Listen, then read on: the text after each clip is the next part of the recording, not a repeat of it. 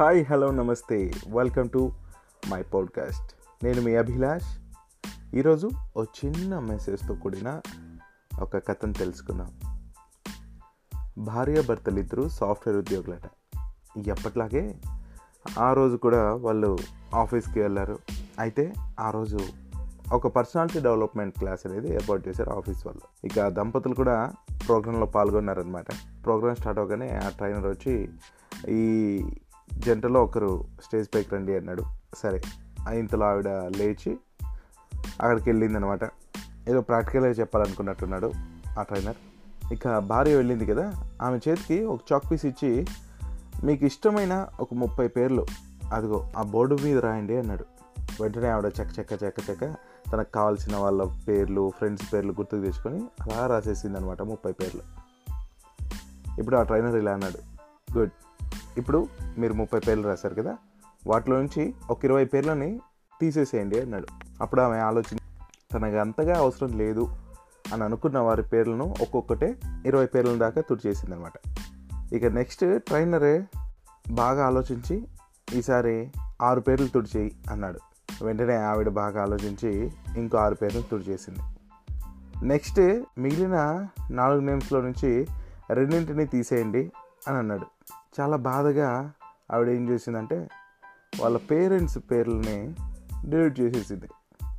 ఇక ఆ ట్రైనర్ అమ్మ మిగిలిన రెండు పేర్లలో ఒక పేరుని తీసేయండి అన్నాడు. అప్పుడు ఆమె పాపం రెండు చేతుల్లో తన మొహాన్ని అడ్డు పెట్టుకొని ఏడవసాగింది. ట్రైనర్ పర్లేదు మీరు ఒక పేరుని తీసేయండి అన్నాడు. సరే అనేసి ఆవిడ అలాగే ఏడుస్తూ పాప పుట్టినరోజు ఆ పాపని అల్లారు ముద్దుగా ఎత్తుకొని పెంచిన ఆ గుర్తులన్నీ తలుచుకుంటూ సరే అనేసి తన మూడేళ్ళ పాప పేరును కూడా తుడిచేసింది. ఇక మిగిలింది ఒకే ఒక్క పేరు ఆ బోర్డు మీద. ఆ పేరు ఎవరిదో తెలుసా?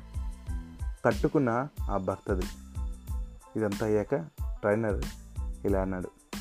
భార్యాభర్తల బంధం మామూలు బంధం కాదు.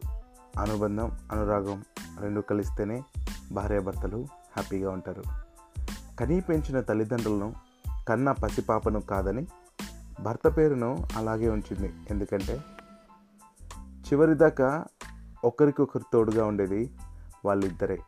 కాబట్టి ఇటు పేరెంట్స్ని కావచ్చు ఫ్రెండ్స్ని కావచ్చు కన్న కూతురిని కావచ్చు అలా పక్కన పెట్టేసింది. కాబట్టి లైఫ్ పార్ట్నర్ని బాగా చూసుకోండి హ్యాపీగా ఉండండి. ఎప్పుడైతే మీ మీ లైఫ్ పార్ట్నర్స్తో మీరు హ్యాపీగా ఉంటారో మీ జీవితం కూడా అంతే హ్యాపీగా ఉంటుంది. సో ఇదంతా విన్నాక అప్పటి వరకు సైలెంట్గా ఉన్న హాల్ మొత్తం చప్పట్లతో మారు మ్రోగిపోయింది ఈ చిన్న మెసేజ్తో కూడిన కథ మీకు నచ్చినట్లయితే మీ ఫ్రెండ్స్కి రిలేటివ్స్కి కూడా షేర్ చేయండి సబ్స్క్రైబ్ చేయమని చెప్పండి ఈ పాడ్కాస్ట్ని. అలాగే యూట్యూబ్లో కూడా ఆర్జే అభిలాష్ తెలుగు అనే ఛానల్ని సబ్స్క్రైబ్ చేసుకోండి. मे एंकरेजमेंट नागेंद्र ओसरम जय हिंद